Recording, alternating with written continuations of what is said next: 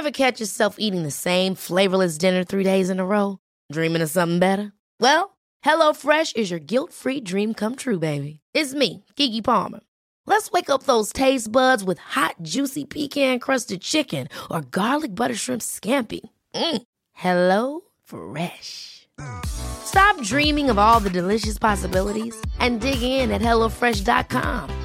Let's get this dinner party started. Quality sleep is essential. That's why the Sleep Number Smart Bed is designed for your ever evolving sleep needs. Need a bed that's firmer or softer on either side? Helps you sleep at a comfortable temperature? Sleep Number Smart Beds let you individualize your comfort so you sleep better together. JD Power ranks Sleep Number number 1 in customer satisfaction with mattresses purchased in-store. And now, save 50% on the Sleep Number limited edition Smart Bed for a limited time. For JD Power 2023 award information, visit jdpower.com/awards. Only at a Sleep Number store or sleepnumber.com. When you're ready to pop the question, the last thing you want to do is second guess the ring. At BlueNile.com, you can design a one-of-a-kind ring with the ease and convenience of shopping online. Choose your diamond and setting. When you find the one, you'll get it delivered right to your door. Go to BlueNile.com and use promo code LISTEN to get $50 off your purchase of $500 or more. That's code LISTEN at BlueNile.com for $50 off your purchase. BlueNile.com code LISTEN.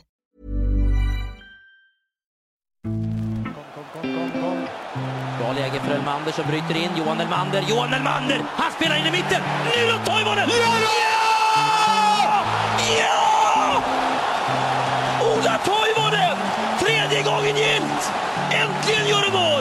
Den svenska landslagströjan! Och där går slutsignalen! Och Sverige går till EM! Vi är där! Vi är i Ukraina och Polen 2012!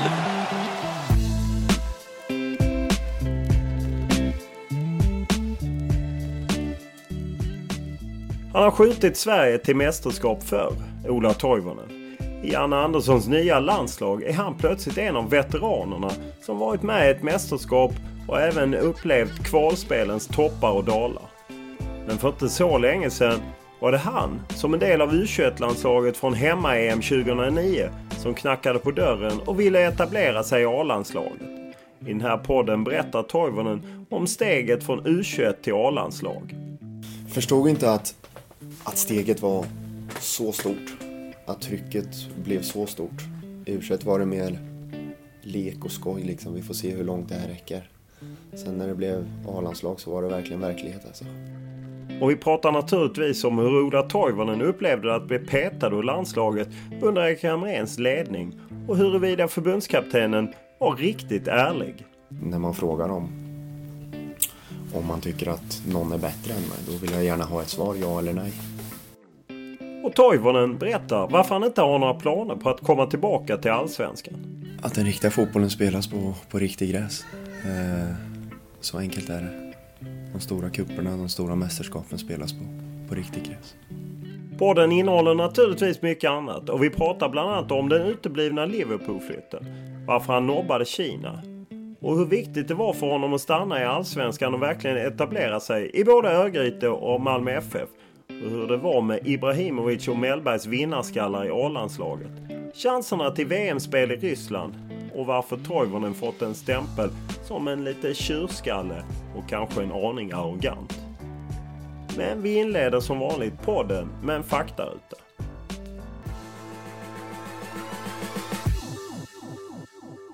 Ålder? Eh, 31 snart. Bor? Toulouse. Familj? Eh, gift, två barn. Utbildning? Eh, fullständig gymnasieutbildning. Samhällsekonomi. Lön? Ja, väldigt bra. Bil? Q7. Hobby? NFL. Vem är för dig eh, världens bästa fotbollsspelare? Leo Messi. Vilken är din största fotbollsupplevelse? Oj, det var svår. När vi gick till EM tror jag. Eh, Sverige-Holland där. Du drog in ett viktigt mål. Ja, ja. Nej men alltså hela, hela grejen runt hela kvalet och, och allting. Så det var speciellt. Vilken skulle du klassa som din största fotbollsmerit? Ja du, säg det. Jag får nog också sätta upp den där i så fall. Jag utgår från att du har ett favoritlag. Vilket är det och varför? Nej, det har jag faktiskt inte.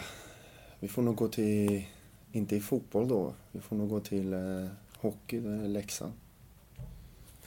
Vad är det vanligaste du brukar få höra på planen när det gäller trash talk?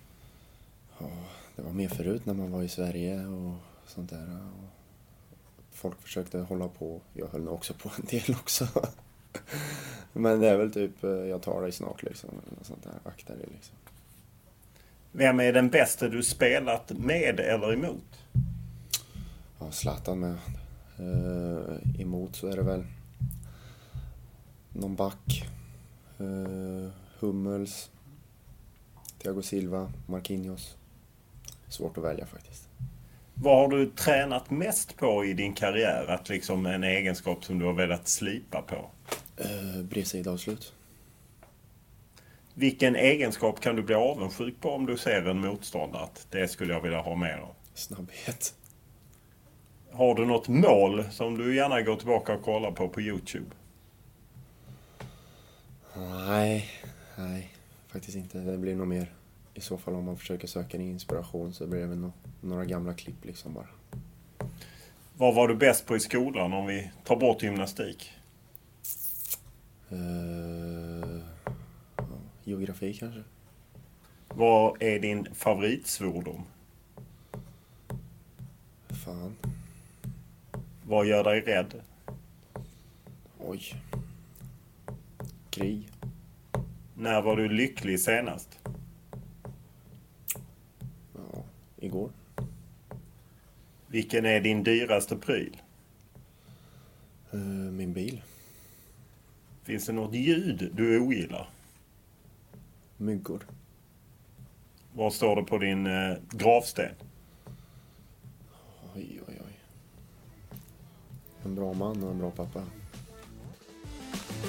This is Dumas. Away from Nedyalkov. Dumas. Found Forsberg and Marcus Berg and Toivonen. The goal comes at last. Sweden seize control. And Bulgaria have that familiar sinking feeling against the country they can't seem to beat.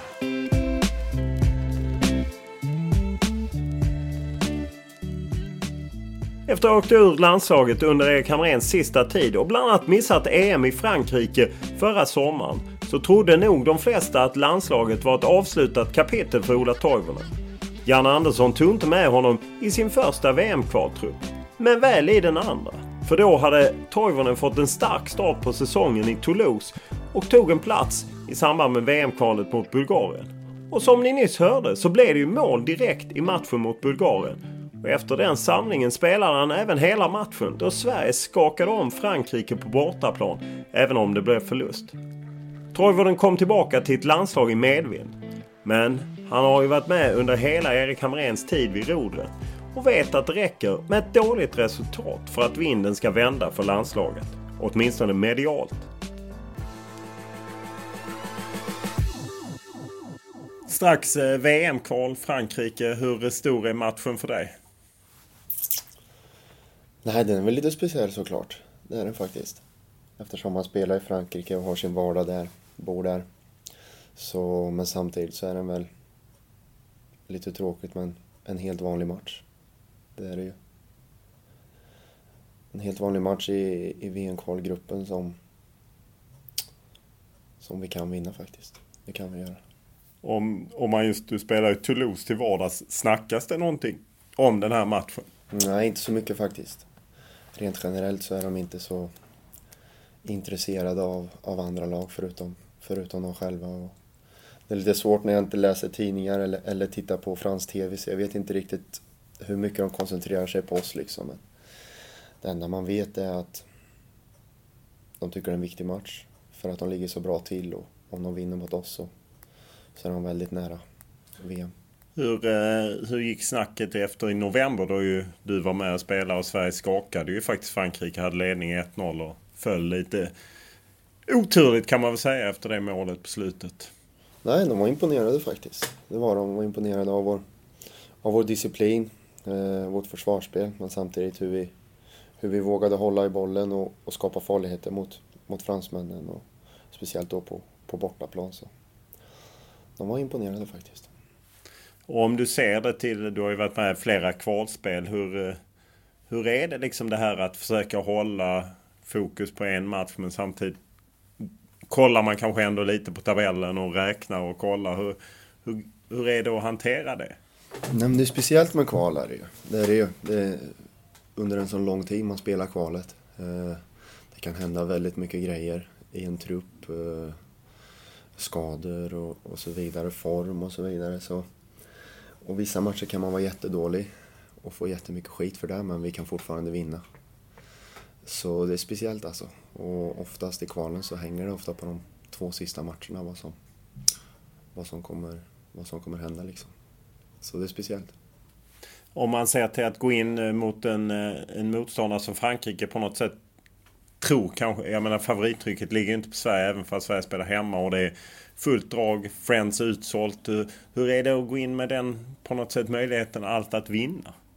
Nej men den är ju bra. Det är väl lite fördelen här nu när när de gamla rävarna har slutat och, och Janne kom med, som ny tränare liksom så det blev väl liksom, vi fick väldigt mycket gratis där om man säger så på att pressen inte läggs på oss utan det blev ett, ett väldigt enkelt kval om man ser det till, till hur man ska hantera pressen och sånt. Så, men nu så håller det väl lite på att vända för vi har gjort det bra och vi ligger bra till och nu kanske folk förväntar sig att vi ska vinna mot Frankrike. Men eh, de är så bra så, så alla måste göra verkligen en topprestation och, och samtidigt måste vi nog ha lite, lite tur. För jag menar, ser man spelare för spelare så är det ju inget snack. Jag menar, de har ju spelare på helt andra nivåer och i andra ligor och klubbar och så. Det, vad är det som gör att ni ändå kan skaka dem? Men jag tror det är vårt, eh, vår disciplin och, och, och hur vi hur vi vågar hålla i bollen när vi väl får den. Eh, vi har ett väldigt mod känns det som och bra självförtroende i laget. Och alla vet verkligen hur vi, hur vi ska spela när vi väl får bollen.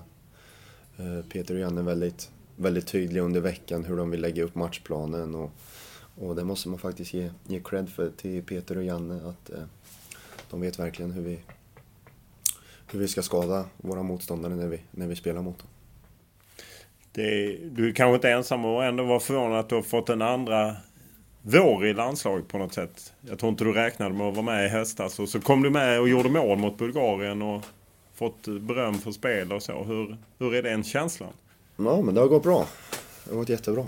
Eh, men som sagt, jag, efter Sunderland-tiden där så, så hade jag fyllt 30 och det var ingenting jag tänkte på att vara med i landslaget utan nästan lite skönt att inte vara med i landslaget och ägna mer tid åt, åt familjen eh, under landslagssamlingarna.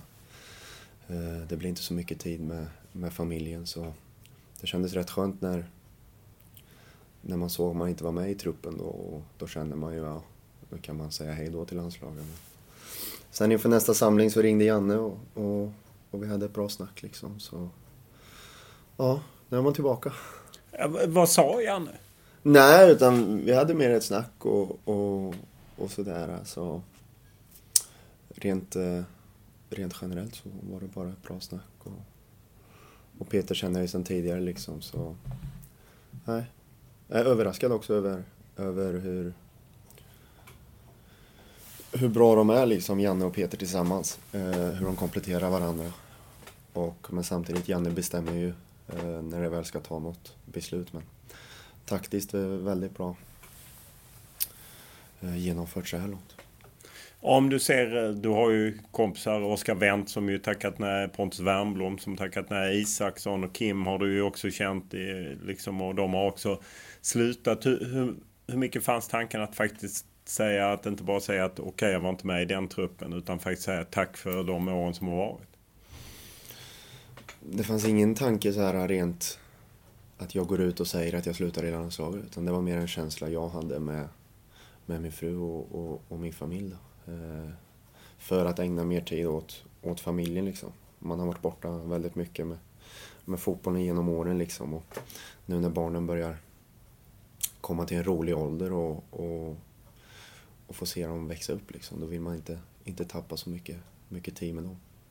Men det var ingen så som, var ingen känsla jag hade liksom att jag ska gå ut och säga att jag slutar i landslaget. Det gick bra med Toulouse och jag gjorde mål och vi spelade väldigt bra, fick resultaten med oss. Och det var ju rätt naturligt att, att Janne skulle ta ut mig till slut. Var det ett resonemang med din fru då att ska jag satsa eller var det du själv? Nej, det var ju med mig själv. Det var ju med jag liksom. Men, men när man inte blev uttagen då där i, i första, första samlingen liksom så går väl... Man sitter ju ofta och äter och, och, och tänker sig bort liksom. Vad, vad kommer next liksom. Vad är det Janne Andersson, du säger du beröm till Janne Andersson och Peter Wettergren för det de har gjort. Vad, vad är det de har gjort konkret, tycker du, som Ja, det är en väldigt tydlig spelidé eh, till att börja med. Eh, vi vet hur vi ska bygga upp spelet. Eh, vi har våra uppspels, uppspelsvarianter, tre, fyra stycken som vi, som vi gnuggar på varje vecka när vi, när vi samlas. Vi vet hur vi ska som sagt bygga upp, vi vet hur vi ska göra när vi kommer till mitten och sen när vi kommer till offensivt så, så är det väldigt mycket fritt men samtidigt har vi våra mallar där. Så det känns bra. Du var ju med på slutet av Lagerbäck-tiden. Tycker du, finns det paralleller? Nu har ju Lagerbäck varit med en, ett halvår här med Janne Andersson innan han gick till Norge. Men finns det paralleller? För många drar ju den parallellen att på något sätt Janne Andersson har tagit tillbaka landslaget till något som det stod för innan. Lasse kan jag inte säga så mycket, mycket om. Jag var ung och, och jag var inte med så, så jättemånga samlingar så det var väldigt svårt att, att få sig ett intryck där liksom. Uh, för det var så kort tid. Men eh, jag tror, vad kan man säga, första perioden då när, när Janne tog över så tror jag, så tror jag Lasse var ett väldigt, väldigt bra bollplank att ha där för, för Janne. Eh, det tror jag. Finns, för det blir så att Janne och Peter gör det bra och då blir det alltid lätt att man drar det till att jo, det blir bra jämfört med det som var det innan. Finns det en känslighet att jämföra med hur det var under Erik Hamrén? Nej, jag har inga problem med sånt. Jag tycker det är kul, och, kul att prata om, om hur olika tränare och hur, hur tränare har olika syn på grejer, eh, hur ett resultat kan, kan förändra eller i positiv och negativ bemärkelse. Eh, för det känns som att många spelare idag pratar om att Jan Andersson har en tydlig spelidé. Då blir ju på något sätt frågan, hade inte Erik Hamrén en tydlig spelidé? Jo, till en början hade vi väldigt, väldigt tydligt med Erik. Eh, han kom in med väldig energi och, och ville spela fotboll och, och det gjorde vi jättebra tycker jag. Eh, sen kom väl, vad kan man säga, vi åkte på en riktig käftsmäll i, i Holland där. Då blev det 4-1 eller någonting. Eh, och då gick vi tillbaka lite att vi kanske inte ska utsätta oss själva för att spela så naivt liksom. Så det var ju återigen ett kval. Eh, mycket händer, ett resultat går emot oss och förutsättningarna ändras lite. Eh, väldigt viktigt att inte tappa poäng i kvalen liksom. Så då tog vi ett steg lite tillbaka, att inte vara så naiva. Och det såg väl folk också liksom och tyckte att det blev lite tråkigare och tråkigare med att titta på svenska landslaget kanske. Men kände du att han tappade lite sin spelidé efter den hålla. Det är ju fler. Jag menar Anders Svensson när han var med i min podd menar ju att han tappade lite av det mod han hade kommit med efter just den kölhalningen på Amsterdam Arena. Ja, det är svårt att säga men vi spelade väl inte matcherna innan så var det väldigt sådär att vi ville spela fotboll med mycket mod och, och, och gå fram med mycket folk. Sen är det rätt normalt om man förlorar med 4-1 liksom så och tappar en liten position i gruppen där så att det ändras lite. Så är det automatik liksom blir det så. Eh, både ja och nej. Många pratar ju också om den här sammanhållningen som har blivit under, under Janne Andersson. Är det skillnad från hur det var under Hamrén kontra nu? Ja, det är klart det. Är mycket mer yngre spelare.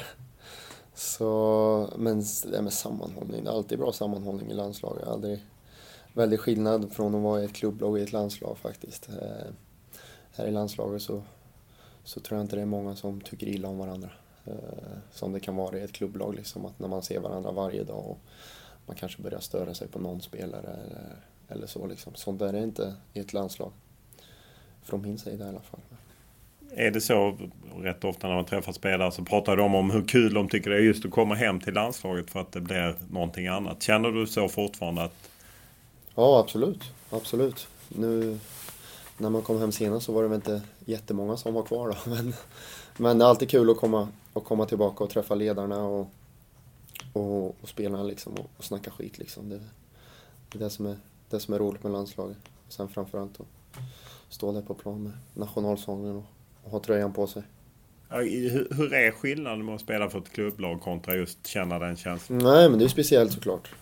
Uh, alla vänner, hela familjen är, är, samlade när vi har hemmamatcher och, och i Toulouse är det, är det knappt någon som tittar liksom. Så det är speciellt. Eh, vad betyder kompisar? För jag menar, du har ju många kompisar från landslaget. Jag menar, ni är några som varit med länge sedan i U21-landslaget. Du har spelat med till exempel Isaksson tidigare i PSV. Och, men jag vet att du har varit kompis med Wendt och, och, liknande. Hur, just att komma hem och spela med sina gamla polare, hur är det?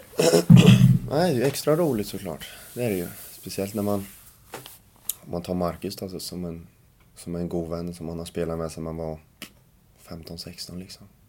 Och så är det verkligen nu som man verkligen får spela tillsammans här nu när, när Zlatan har slutat. Så, så nu är det extra roligt såklart. Hur är, om man tar eh, det här och kommer in att plötsligt tillhör du de äldre och jag menar det har kommit in hela de här unga. Hur, hur är den omställningen? Nej, det blir en omställning. Eh, förut så hade man Zlatan, Isak och Kim som man, som man verkligen lyssnade på och när de sa någonting i omklädningsrummet så, så tittade alla upp liksom. Och nu, är det, nu är det Granen och Lustig och jag som, som pratar lite men det är klart att det är en liten omställning men samtidigt de här unga de tar ett väldigt, väldigt ansvar och jag tror jag sa tidigare att de spelar på ren, på ren glädje för tillfället liksom. Och det har inte riktigt kommit så mycket motgångar för dem än liksom. Så det blir intressant att se när, när motgångarna kommer, hur man tar sig upp från det. Eh, är det, om du jämför med hur du själv var när du var ung och kom med i landslaget. Är det skillnad på den generation som kommer nu jämfört med när ni kom med? Ja, det tror jag. Och vad i så fall skillnad? Nej, men det här med bara att ta för sig liksom. Eh, det var skillnad när man var ung. Man blev, eh, vad kan man säga, uppläxad att inte sticka ut på, på träning när man hade gjort något bra. Inte springa och håna liksom eller något sånt där. Både från Degerfors-tiden och sen när man kom i landslaget liksom.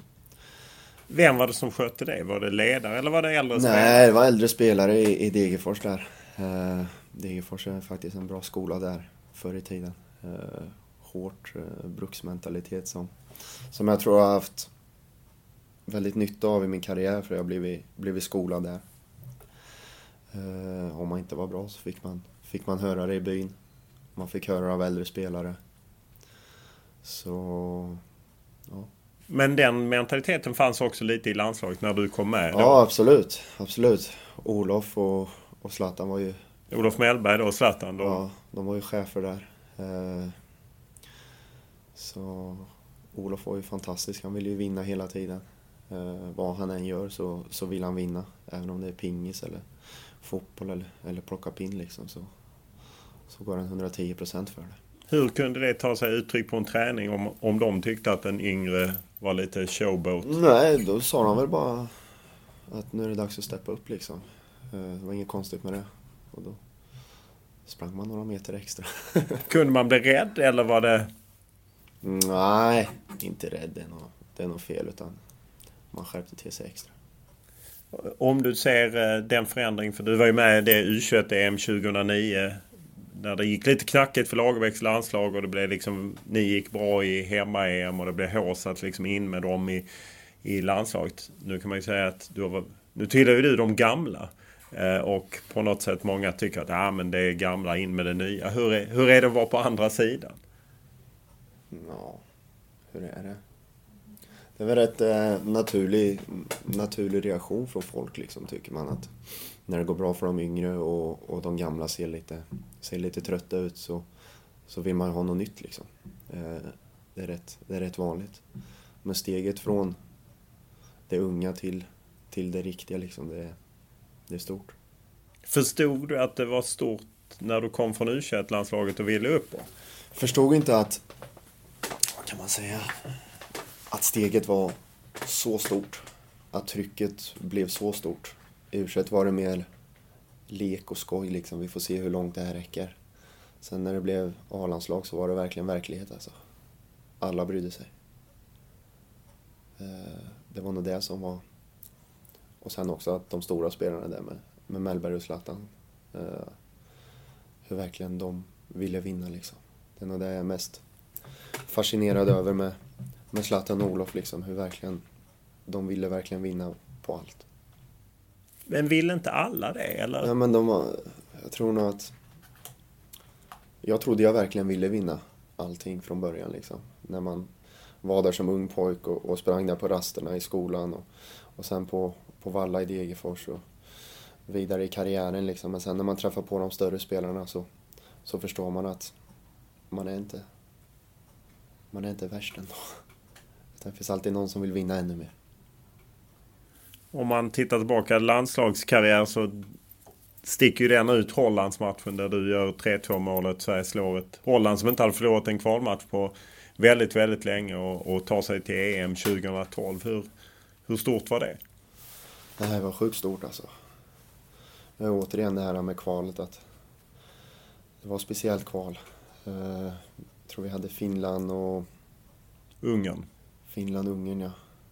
Förlorade Ungern och sen Finland när ni vann knappt. Precis. En skiten match i kallt i Helsingfors där. Regnade som fan. Ja, så vi hade de två matcherna kvar där med, med Finland och, och, och Holland i slutet där ja. Och Zlatan blev avstängd, kommer jag ihåg, inför sista matchen där. Och det var väl ingen riktigt som trodde att vi, vi skulle vinna den matchen för att bli bästa tvåa i alla grupper då. Och Holland hade ju otroligt bra lag alltså. Eh, men vi lyckades, vi lyckades vinna och känslan i omklädningsrummet det är ju fantastiskt liksom. Just, just den tiden i omklädningsrummet med laget liksom, det, det är ingenting. Det glömmer man inte. Det är något man skulle vilja ha ja, sparat? Ja, absolut. Sätt. Absolut. Skulle man vilja ha på band alltså och bara titta igenom igen. Och, och, det är fantastiskt. Och sen eh, blev det ju till EM 2012 som ju inte blev någon succé där du också är med. Och hur ser du tillbaka på det?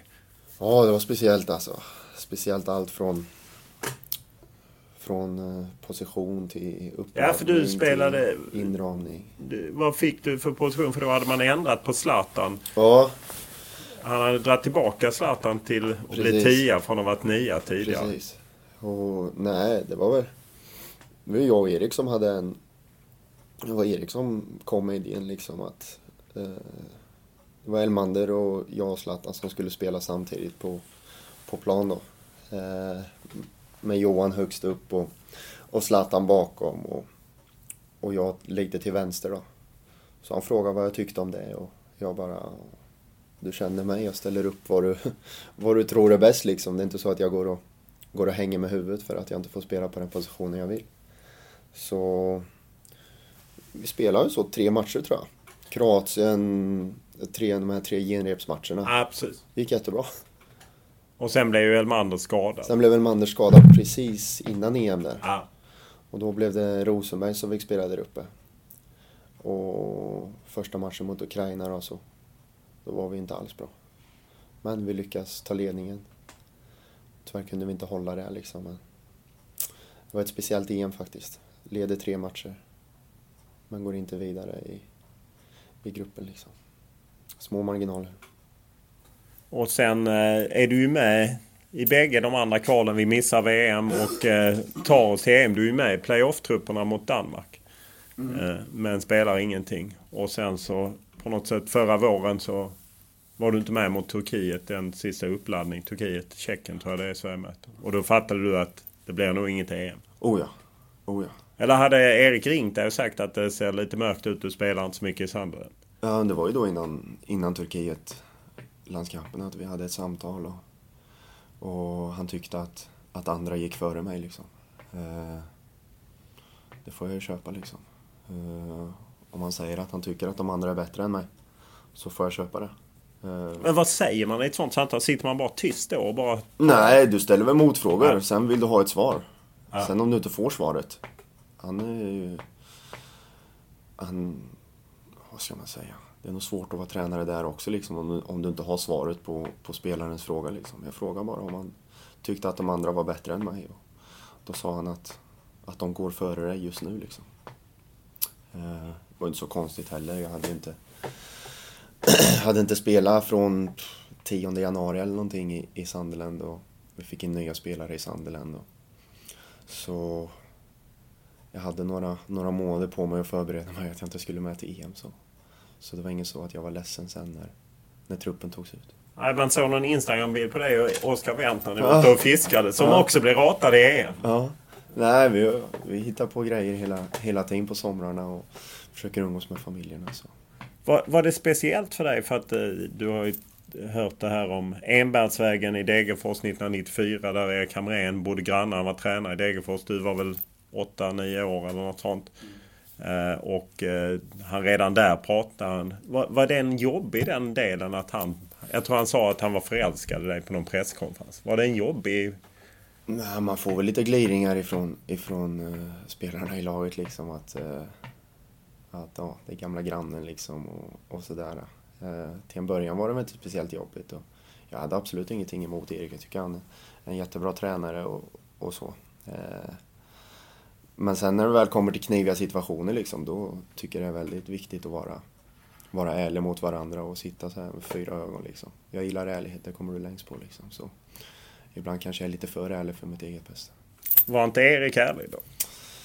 Jo, det var han väl, men det var väl just det här då när, jag, när man frågar om om man tycker att någon är bättre än mig. Då vill jag gärna ha ett svar, ja eller nej.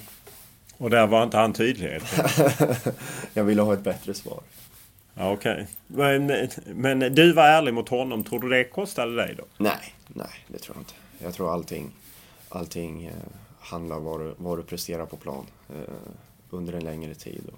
Och, och det hade jag inte gjort i Sandelen liksom. Så, för jag fick inte spela och, och vi tog våra poäng med Sandelen. Så det var inga konstigheter med det. Efter det samtalet i, i då mars inför dem, har ni haft någon kontakt efter det?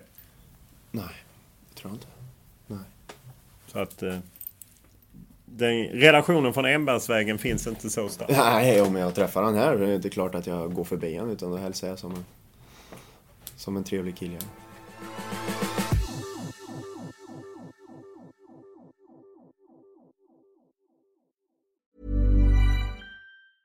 You should celebrate yourself every day, but some days you should celebrate with jewelry. Whether you want to commemorate an unforgettable moment or just bring some added sparkle to your collection. Blue Nile can offer you expert guidance and a wide assortment of jewelry of the highest quality at the best price. Go to BlueNile.com today and experience the ease and convenience of shopping Blue Nile, the original online jeweler since 1999. That's BlueNile.com. BlueNile.com. Many of us have those stubborn pounds that seem impossible to lose, no matter how good we eat or how hard we work out. My solution is PlushCare PlushCare is a leading telehealth provider with doctors who are there for you day and night to partner with you in your weight loss journey. They can prescribe FDA-approved weight loss medications like Wagovi and Zepbound for those who qualify.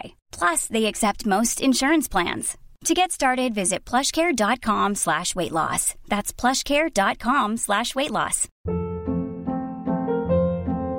Hold up. What was that? Boring. No flavor. That was as bad as those leftovers you ate all week. Kiki Palmer here, and it's time to say hello to something fresh and guilt-free. Hello Fresh. Jazz up dinner with pecan-crusted chicken or garlic butter shrimp scampi. Now that's music to my mouth. Hello Fresh. Let's get this dinner party started. Discover all the delicious possibilities at hellofresh.com.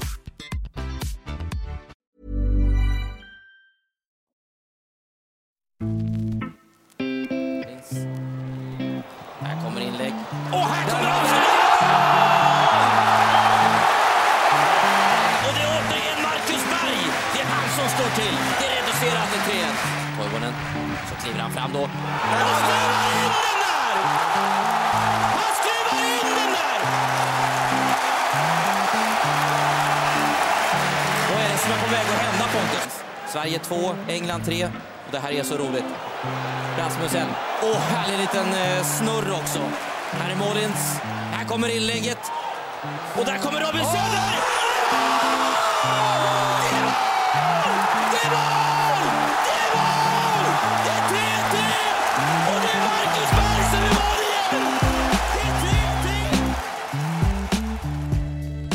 Det ni nyss hörde var Sveriges mäktiga upphämtning mot England i semifinalen i U21-EM på hemmaplan 2009.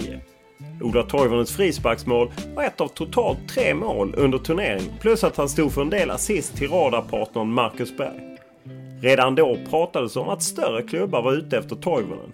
Under de kommande åren så kopplades han samman med en hel rad klubbar. Och framförallt Liverpool var ute efter honom. Men den drömflytten blev aldrig av. Och samtidigt så svajade kanske spelet något. Och Toivonen medger att han fått lära sig den hårda vägen. Att man måste vara obekväm och se om sitt eget hus. Om man ska ha någon chans att styra sitt öde i fotbollsvärlden.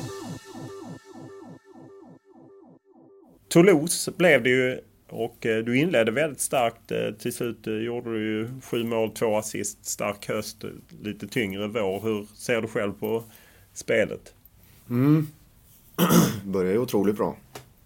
Eller gick till Toulouse då från en tuff, från en tuff vår i Sunderland och man ville bara spela. Eh, Man visste att Toulouse hade ett, ett ungt lag med bra spelare och tränaren verkar helt reko. Eh, Så vi började superbra. Slog, eh, slog Paris, slog Monaco och låg 4-5 där under, en- under en lång tid. Och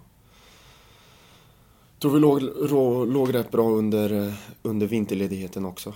Eh, sen så kom dippen. Vi fick inte alls med oss poäng och, och vi hade det väldigt tungt. Eh, ja, fick man inte spela så mycket eh, under tre, tre månader kanske. Eh, så, så nu har man spelat på slut igen. Så. Det var blandat. Ja, hur, hur är det liksom? Jag menar, du har ju varit med så länge och varit ute. Men just att gå från att vara spelar och att det flyter på. och Sen plötsligt är man ute i kylan. Eh. Mm. Nej, det är tungt då i början om tre, fyra veckor där när man verkligen förstår att jag, jag spelar inte för tillfället alltså. Utan då gäller det bara att tänka på dig själv. Eh, gör dina löpmeter i, i, på träningarna. Gör dina extra träningar i gymmet och, och bara vara redo för, för när matchen kommer. För du vet att om du är tillräckligt bra på träning så, så kommer du få chansen. Så enkelt är det. Tar man ett snack med tränaren eller bara biter man ihop? Eller är det liksom inte... Finns inte de öppna dörrarna? Jo, de finns nog. Sen är det väl mer hur du är som, hur du är som person. eh, Hur du är som spelare, om du behöver bekräftelse eller om du behöver stöd eller, eller sånt där. Så då går du in. Eh, Jag är den som inte pratar så mycket utan jag, jag kör mest på. Och i, i slutet på säsongen kom ju uppgifter i, i L'Equipe att de vill sälja dig och Domas och flera som sen klubben förnekade på sin hemsida. Hur, hur reagerar man på det? Ja, hur reagerar man på det? Frågar om det är sant eller inte sant.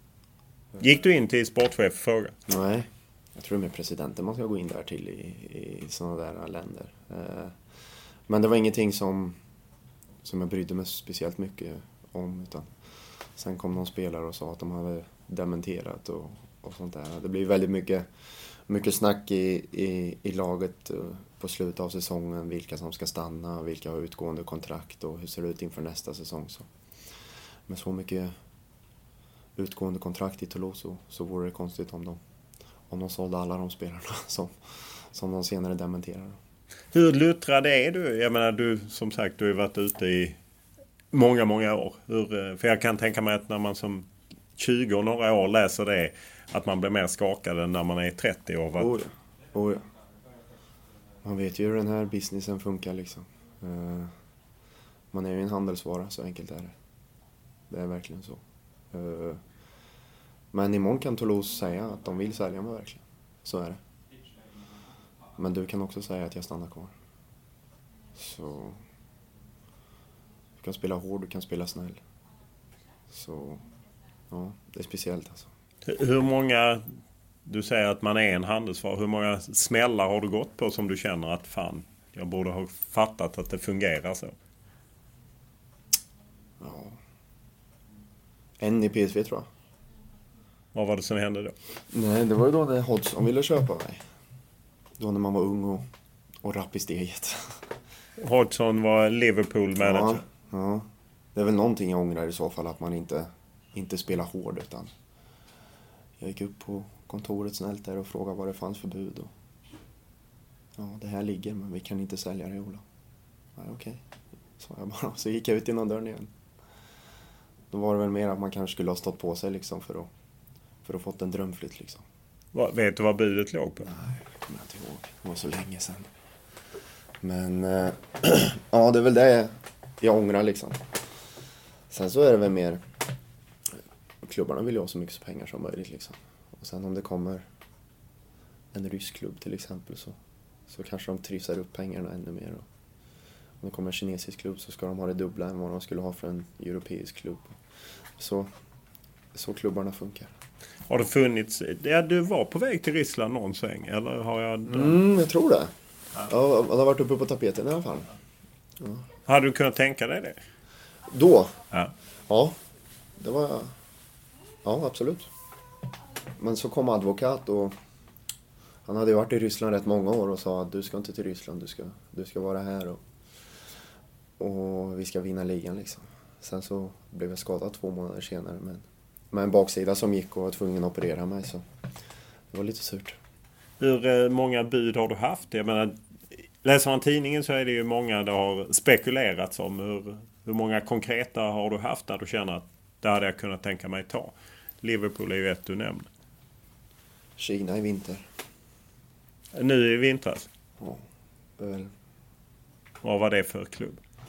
ja, Shanghai någonstans där. Nej, nej, Peking var det. Peking? Vad var det som var stöpte på? Toulouse släppte inte det? Nej, det var inte ens, det var inte ens uh, uppe på tapeten hos Toulouse utan det var med min agent som ringde och, och frågade om jag var sugen. Jag sa att jag ringer tillbaka om två dagar. Och så nej. Två ungar, eh, bor bra i Toulouse. Eh, familjen trivs superbra. Så flytta till Peking så var inte aktuellt. Jobbar du fortfarande med Mino Raiola? ja. Ja. Hur är han? han? Nej, det, han ringer när det är någonting. Eh, jag ringer till hans anställda om jag, om jag behöver någonting. Eh, superbra. Han har ju många namn förutom Zlatan. Det känns som att du kommer en bit ner på hans eh, näringslista utan att vara elak. Eller? Ja, så är det ju. Nej, men. En bra kille liksom med, med raka rör. Eh, väldigt ärlig och, och samtidigt väldigt, väldigt mån om hur du, hur du mår och, och, och hur din familj mår. Eh, så absolut inget. Han är inte mer märkvärdig än någon annan liksom. Så att han är inte svår att ha att göra med. Absolut inte. Absolut inte. Och om du ser till eh, innan du var i eh, Toulouse så var du i Sunderland utlånad. Hur var det att vara i Premier League? Och, Uh, mäktigt. Mäktigt. Eh, verkligen en dröm som, som gick i uppfyllelse. Eh, bara att se en, en engelsk träningsanläggning, hur, hur den är. Gå vidare till stadion. hur, hur fin och, och mäktig den var. De sa bara vänta tills, till söndagen när Tottenham kommer på besök så, så får du se liksom hur, hur passionerade och, och fanatiska de verkligen, de verkligen är. Och så, så var det match där. Så. Nej, det var helt fantastiskt.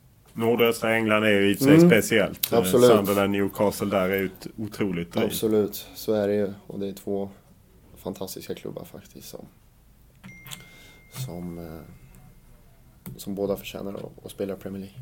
Om du, om du ser till liksom, där hamnar du ju lite i kläm när Sunderland byter manager och Sam Allardyce kom in och då plötsligt då är man inte mycket värd utan man tar in en massa nya spelare. Hur, hur är den upplevelsen? Samtidigt måste du titta dig själv i spegeln och säga, gjorde du, gjorde du det bästa utav situationen? Eh, advokat tog mig dit. Eh, gjorde ett mål eller någonting tror jag i någon, i någon cupmatch. Eh, hans motivation räckte inte riktigt utan, utan lämnade, lämnade posten där. Och så kom Allardyce och Allardyce spelade man ju från början liksom. Då får man ju titta sig själv i spegeln. Och, gjorde du det tillräckligt bra Ola? Nej, det gjorde du inte. För han, han valde att ta in andra spelare. Om jag hade gjort det tillräckligt bra så, så hade jag ju fortsatt att spela liksom. Så, så ärlig måste man ju vara också. Du kan ju inte bara skylla ifrån dig liksom. Utan jag var inte tillräckligt bra. Eh, de matcherna jag, jag spelade. Vad berodde det på? Att du inte har det eller är det något annat? Nej, men under en längre tid var jag inte... Jag hade ju några bra matcher liksom, men under en längre tid så var jag inte tillräckligt bra för att, för att hjälpa laget. Eh, och så, så tog han in spelare som, som var bättre till slut. Sen är det ju mycket så här, vad, vad vill han spela för fotboll? Gynnar den här fotbollen mig? Och, och sådär liksom. Där är vi väl lite, i lite skilda världar vad, vad han tycker är, är bra fotboll och vad jag tycker är bra fotboll. Men samtidigt som jag har sagt innan, jag kan inte säga någonting negativt om honom för han vet hur man plockar poäng. Han vet hur man stannar kvar i Premier League. Det är bara hatten av liksom. Och det är ju en speciell Sunderland som ofta ligger ner. Nu åkte de ju ut detta året men eh, det måste vara en speciell stämning också att man alltid ligger där nere i skiten. ja, de har ingen stress innan det är tio omgångar kvar. Men eh, nej, det är väl speciellt liksom. Man vet att de kommer ligga där och kriga. Eh, de har ju inte budgeten liksom för att komma högre upp liksom. Men jag tror med en väldigt duktig tränare den där Allardyce, om man hade inte fått Englands jobbet så, så tror jag inte de hade åkt ut i år. Hur upplevde du turerna kring Adam Johnson? Uh, ja, det var ju Seb som, som berättade då att... Eh, eller jag läste ju innan och så frågade jag Seb vad som, vad som egentligen hände här. Och vi visste ju inte det han hade gjort liksom. Han hade ju nekat till allting. Eh, så vi visste bara det, klubben visste liksom. Men sen när man, när allting lades ut på bordet där så blev väl alla väldigt chockade. Det var ju två, tre dagar där då vi, då vi verkligen pratade om det att ja, det är sjukt det här. Det var ju live, live tweet från från domstol, rätt, ja, från domstol, från rätten där utanför emellan Newcastle och Sunderland där och, och vi fick reda på, på allting liksom. För det var ju ändå en som var i omklädningsrummet med er. Pang bom så var han plötsligt... Ja. Erkände han ju någonting han hade tidigare förnekat och dömdes ju till fängelse. Och... Precis. Precis. Men samtidigt... En, en av alla gubbar i omklädningsrummet liksom som satt där och skojade och, och berättade, och berättade historier och, och han har vunnit Premier League och gör mål på straff i, i Newcastle-derbyt liksom och så några månader senare så, så döms han till fängelse. Liksom. Så. Är, är, det den, är världen så alltså att eh, på något sätt så kändes det ju som att det var någon ung tjej som var supporter. Alltså hamnar man i sådana situationer som fotbollsspelare? Frågar du mig det? Ah, nej men alltså jag, att man liksom... Eh, förstår du vad jag menar? Att man som idol kan hamna i sådana situationer. Ja, tydligen. Men jag, det är inte så att jag säger att du hamnar utan mer miljön. Att, liksom, att det kan vara så konstigt och hemskt. Ja men så är det ju. Det kan ju vara så hemskt. Han, han drog ju nytta av, av, av situationen liksom. Och... Hur skakade om i, i omklädningsrummet? Hur? Hur omskakat blev det i omklädningsrummet? Nej, det blev ju verkligen... Vi var, vi var skakade där i omklädningsrummet, vad, vad som kom ut liksom. Eh, eftersom han hade, han hade nekat liksom och att klubben verkligen hade tagit hand om det, trodde de liksom. Men, men så vändes alla kort och, och då, blev det, då blev det konstigt. Innan du kom till Sunderland så var du, du tillhörde du Rennes eh, som du lämnade för PSV Eindhoven. Det kändes, man trodde att från PSV Eindhoven skulle ta ett kliv till en större klubb och så blev det Rennes som inte kändes som en jätteklubb i, i Frankrike. Hur kom det sig? Det var att jag ville ha en, något nytt. Jag hade varit fem år i PSV. Eh, bara vunnit cuper i, i, i PSV. Alltid misslyckats med, med ligan. Eh, tyvärr då. Det är väl någonting som jag som man är lite sur över än idag, att man inte vann en ligatitel med PSV. Eh, men PSV ville förlänga och jag ville inte förlänga och så dök Rend upp. Eh, och ville ha en snabb deal liksom. De låg illa till i, i franska ligan och behövde något nytt. Så ja, då hoppade jag på det. Det var väldigt bra, väldigt bra deal jag fick. Så det var mer det som drev att Ja. något nytt och en bra deal? Ja, absolut. absolut. Var det ett lite surt avslut i PSV? eh, På det sättet att de ville förlänga, ni inte... Ja, det var det väl. Det var det väl. Man hade väl hoppats att man skulle, skulle bli såld och, och sådär, men det hände nu inte. Eh, och så blev man, blev man såld då med sex månader på kontraktet. Så det blev väl inte superavslut, men det blev inget dåligt avslut. Hur ser du på åren i PSV Eindhoven Holland? Är, å ena sidan kan man säga spela ett topplag i Holland, alla företrädare. Samtidigt, de är ju rätt krassa där. Ja, Eh, Att liksom, jag menar PSV, det är väldigt höga krav. Samma Ajax, väldigt höga krav. Hur, hur var det? men när jag flyttade till Holland så var det... Vad ska man säga?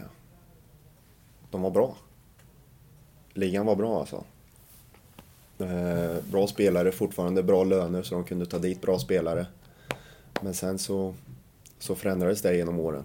Eh, och Ajax var jättebra, eh, tog väldigt mycket, mycket titlar. Twente var bra också innan deras ekonomiska problem kom. Så det var ju bra matcher hela tiden. Du spelade Europa League i, i fyra år liksom och fick bra matcher där. Gick alltid långt i, i turneringarna. Så det är ju superbra för, för en svensk att kunna hamna i en, i en sån bra klubb i Holland. Eh, Det är ju någonting som, som svenskar verkligen ska, ska sträva efter att komma till PSV, Ajax eller Feyenoord. Det, Vad är det man lär sig där? För det är ju många som säger det att det är en perfekt skola. Vad är det man lär sig? Nej, du nöter liksom. Det du är bra på, det nöter de hela tiden på dig. Nöter, nöter, nöter, nöter bara. Och du spelar, spelar en totalfotboll som är väldigt utvecklande när du är en ung spelare. Eh, Det taktiska kan du, kan du lära dig så småningom men, men eh, det här med modet och, och utmana eller, eller bara lära sig att göra mål, göra mål, göra mål liksom. Det, det lär du dig tidigt där i Holland. Hur är det att hantera trycket just med tanke på att kraven är väldigt höga? Ja, de är väldigt höga. Men som jag sa innan så var jag i, i, i Degerfors där, där trycket var väldigt stort. Eh, det var alltid bättre förr tyckte gubbarna där liksom. Och, och supportrarna. Eh, Allsvenskan och storhetsserien där med Ottosson och, och juggarna liksom. Så det lärde man sig snabbt. Och sen kom man till, till Malmö där, där också trycket var väldigt stort. Och vi hade inte alls en bra tid under, under Åkerby och, och Rolles första år där. Så då supportrarna stod ju också och väntade liksom. Det där följde med en under hela karriären så det har man haft nytta med. Så när man kom till PSV så, så tyckte man mer att det var häftigt att man var ute liksom. Nu är jag ute i Europa liksom. Nu, nu ska jag stanna här liksom. Och, ja. Nu är det några år senare så. Jag har varit ute i tio år snart. Hur eh, svider det när man inte vinner ligan då? Som ju PSV hela tiden på något sätt är det ju där kravribban ligger. Nej, det svider otroligt mycket. Jag kommer ihåg när vi det var ett år där vi Affelay skulle... Affelay var superbra. Eh, han verkligen ägde ligan. Eh, och så helt plötsligt så, så kommer januari månad och vi leder ligan och han flyttar till Barcelona. Om han hade stannat så hade vi garanterat vunnit. Så då blir man ju lite sur på, på klubben. Att de, inte, att de inte behåller honom för att, för att vi vill vinna ligan. Liksom. Eh, sen hade vi ett fantastiskt lag med under advokat där med, med van Bommel, Stråthman, Mertens, alla de spelarna. Och då faller vi på målsnöret i, andra sista matchen mot, mot Ajax. Då, så. Ja, sånt, sånt karriären är liksom. Det blir ju en del eh, tuffa skriverier då eh, som det ju blir liksom. Det blir det ju inte bara kring svenska landslaget utan även om man är utomlands och invärvad utifrån. Hur, hur hanterar du det? Jag bryr mig inte så mycket. Jag har varit med rätt mycket under det här äh, skriveriet och sånt. Och du blir mest immun mot sånt där till slut. Blir du. I början kan det vara jobbigt men sen vet du att det är en del av spelet det här liksom. De måste ha någonting att skriva om. Och Ibland är det sant, ibland är det falskt. Det är oftast falskt. Liksom. Så, så du blir ändå rätt immun mot. Du har ju... Ibland sägs det ju att du ser arrogant ut. Det har du säkert läst. Eller Grinola kallades du i Degerfors och sånt. Ibland kan ju det bara vara ens kroppsspråk. Alltså så. Ibland är det ju hur man är. Hur, hur ser du på den stämpeln som du ändå haft i perioder? Nej, men jag förändras väl när jag väl kommer på plan. Eh, så här så är jag väl inte arrogant, jag är väldigt tillmötesgående och, och, och skojar och, och stimmar liksom. Men det är väl någonting jag är på plan tror jag. Eh, jag är inte första spelaren som förändras när man kommer ut på en plan liksom och jag är inte den sista heller. Så jag tycker inte det är något konstigt med det. Svider det? Absolut inte. Absolut inte. Jag, det här med att man ska förbättra sin image på plan, det tror jag är väldigt svårt liksom. Utan du försöker göra det som är bäst, eh, bäst för dig och för laget. Och om, om du är bäst när, när man är arrogant, så, så fortsätt att vara så. För det är det som har gjort dig bra under hela karriären. Så, så nu när det är så kort tid kvar av karriären så ska du nog inte ändra på det. Jag tror det är väldigt svårt också. Du har ju en eh, fotbollsskola hemma i Degerfors. Hur viktigt är det för dig att ge tillbaka till därifrån du kom? Nej, men det är, det är viktigt alltså. Framförallt så kläcktes idén med, med mig och nuvarande sportchefen i Degerfors då, att vi borde göra någonting. Eh, det är inte så mycket grejer som, som händer i Degerfors och man vet hur, hur tufft det kan vara att bo i Degerfors. Det är inte, det är inte så bra att, att, att växa upp i Degerfors med väldigt mycket droger om man säger så. Eh, så vi ville ge någonting tillbaka och han var med på, med på idén och nu är det han som, han som driver den. Då. Men du är med på liksom? Ja, jag är med när jag, när jag väl kan på, på somrarna och, och, och träffa pojkarna där och, och försöka ge dem bra träning och sen kanske ha ett öga och sen slussa in dem i Degerfors. Liksom. Det är väl, det är väl liksom lite lite baktanke. Ja, för du, du har ett hus där hemma så att är det din bas när ni vänder hem till Sverige så är det Degerfors som är bas? Ja, vi har ju där och så håller på att bygga det till skärgården här nu så vi vet inte riktigt vad, som, vad framtiden händer, vart vi kommer bosätta oss. Utan... Skärgården är här i Stockholm? Ja, alltså. precis. Så vi vet inte riktigt vart vi, vart vi ska bosätta oss. Och vi har sagt att, att vi vi, vi vill vara ute så länge som möjligt. Eh, det är där vi är idag. Men eh, just att du är hemma och ger tillbaka liksom eh, så.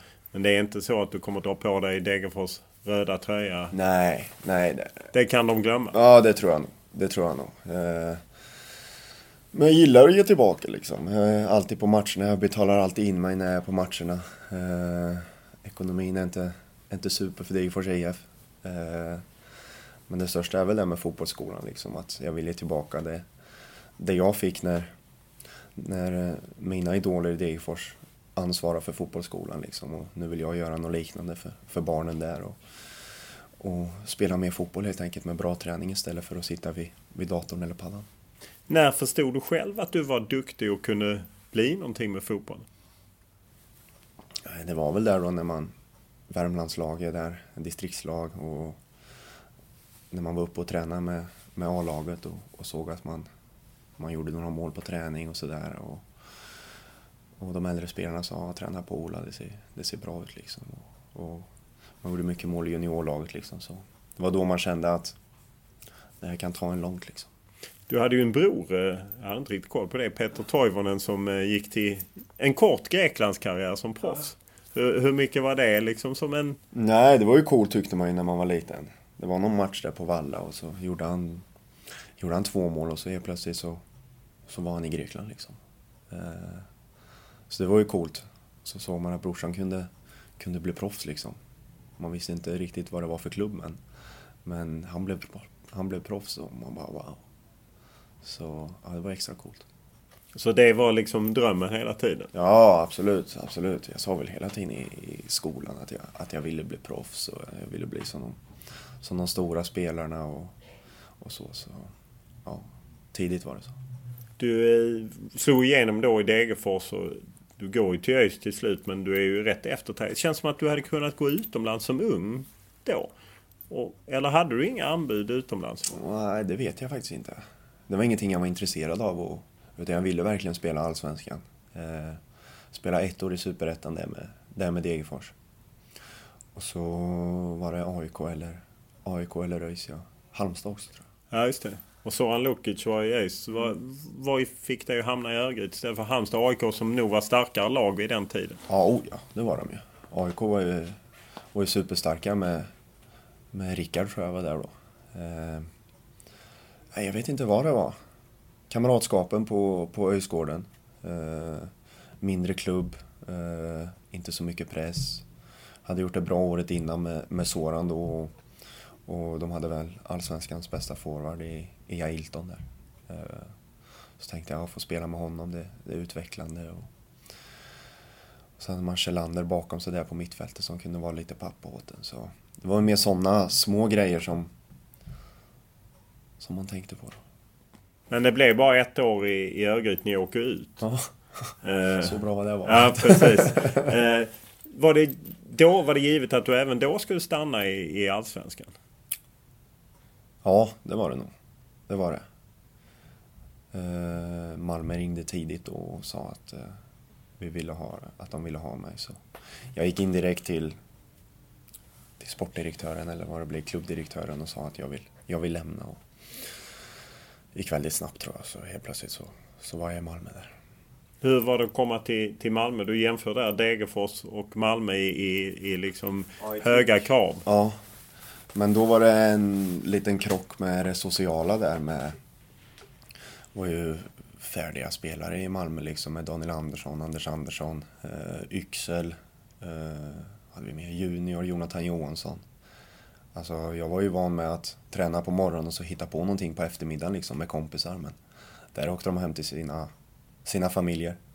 Så du satt själv? Så jag satt själv där i, i min lägenhet faktiskt. Eh, väldigt mycket där. Så, men sen så kom jag och Jonathan närmare varandra och han var också själv då för tillfället i sin lägenhet så det blev många middagar och eftermiddagar med, med Jonathan och nu är vi väldigt bra vänner. Alltså Jonathan Johansson, som är assisterande i finska landslaget. Ja, han är i Glasgow nu. Han är ja. i Glasgow Rangers nu. För jag träffade honom på vinterturnén. Då jobbade han också ja. lite som assistent. Men då är han i Glasgow Rangers ja. nu alltså? Ja, så han är, han är där nu och, och krigar och, och undrar hur lustig är inför, inför matcherna och vad han är. vad hans svagheter är. Ja, ja. Det men det speciella var ju också att din tjej, numera fru Emma, hon spelade fotboll då också. Var det så att i det paketet när du gick till Malmö så hjälpte man henne att hitta en klubb i Malmö också? Ja, jag vet inte riktigt om det var att det ingick men de hörde väl att hon, eller de hade ju spelat mot henne innan liksom och, och de undrade om hon, om hon också ville spela eller om hon skulle flytta med. Så. Men sen så dog intresset för henne och, och, och körde studier istället. Var det via fotbollen ni träffades? Ja, genom skolan där. Ja, okay. Om man tänker sig, det är ju många som hoppas att eh, du ska vända hem till Malmö FF också efter din tid där. Du har mycket kontakt med Daniel Andersson och du sagt i intervju. Hur, vad är det för, nu när du bygger i skärgården, låter det inte som att du vänder hem till Malmö FF direkt. Ja, vad är frågan? Vänder du hem till Allsvenskan? Eh, inte just nu. Eh, som jag har sagt tidigare så gillar jag inte att fotboll spelas på konstgräs. Eh, och att vi vill stanna utomlands så, så länge som möjligt för, ja, för vi trivs väldigt bra utomlands. Det lockar inte, för jag menar du har ju kompisar, jag, menar, jag vet du känner Jonas Olsson också, Isaksson, Kim i Djurgården. De spelar förvisso på konstgräs. Ja, men att en hel del vänder hemåt och det verkar ju rätt... Det är ett bra drag kring allsvenskan. Ja, det är det de säger. När du väl kommer hem så, så atmosfären som har varit utomlands liksom. Om du inte är i Turkiet så är det, så är det ingenting att jämföra med liksom. Utan det är fantastisk atmosfär och, och inramning på arenorna. Eh, sen är det några som säger konstgräs eller inte konstgräs liksom. Men de säger serien, serien är bra. Eh, jämna lag och, och den blir bättre och bättre. Så. De försöker inte på dig att ja, kom till Kaknäs? De är alltid på mig. Är de det? ja. Men de vet ju själva att att, som jag sagt innan, att jag vill stanna ute så länge som möjligt. Och, och ja, vi får se vad som händer. Du har två år kvar med Toulouse. Mm, superbra. Superbra. Eh, då när jag flyttade dit så sa jag verkligen att jag ville ha ett, ett treårskontrakt. Och ja, det känns superbra. Vad va är det du inte gillar med konstgräs? Att den riktiga fotbollen spelas på, på riktig gräs. Eh, så enkelt är det. De stora kupperna, de stora mästerskapen spelas på, på riktigt gräs. Då får Allsvenskan böja sig för att du ska komma hem? Nej, absolut inte. Väldigt bra konstgräs är väldigt bra för, för de unga spelarna och utvecklarna. De kan träna året om liksom. Så, så, men det är fortfarande det här med, med att matcher inte ska spelas på konstgräs. Stort tack för att du tog dig tid. Tack.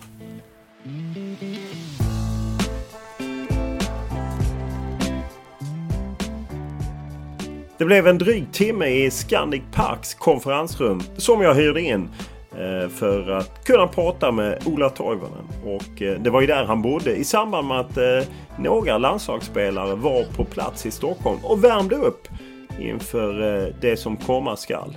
Och får uppskatta att Toivonen väntade in mig trots att jag satt fast i en kö, en bilkö som hette duga och blev hyfsat försenad. Men det löste sig och det är ju alltid uppskattat. Och eh, podden låter sig inte stoppas av eh, trafikkaos och annat. Utan tanken är att vi kör i varje fall till i mitten på juli och eh, därefter blir det ett litet uppehåll. Nytt är bland annat att det blir några livepoddar från Almedalen med bland annat Karl-Erik Nilsson och några andra profiler. Som vanligt är det Olle Junell Lindberg som producerat podden och vill ni komma med synpunkter, tankar eller idéer så är det bäst att mejla mig olof.lund.tv4.se eller Olof Lund i ett ord på Instagram eller Twitter. Tack för den här veckan!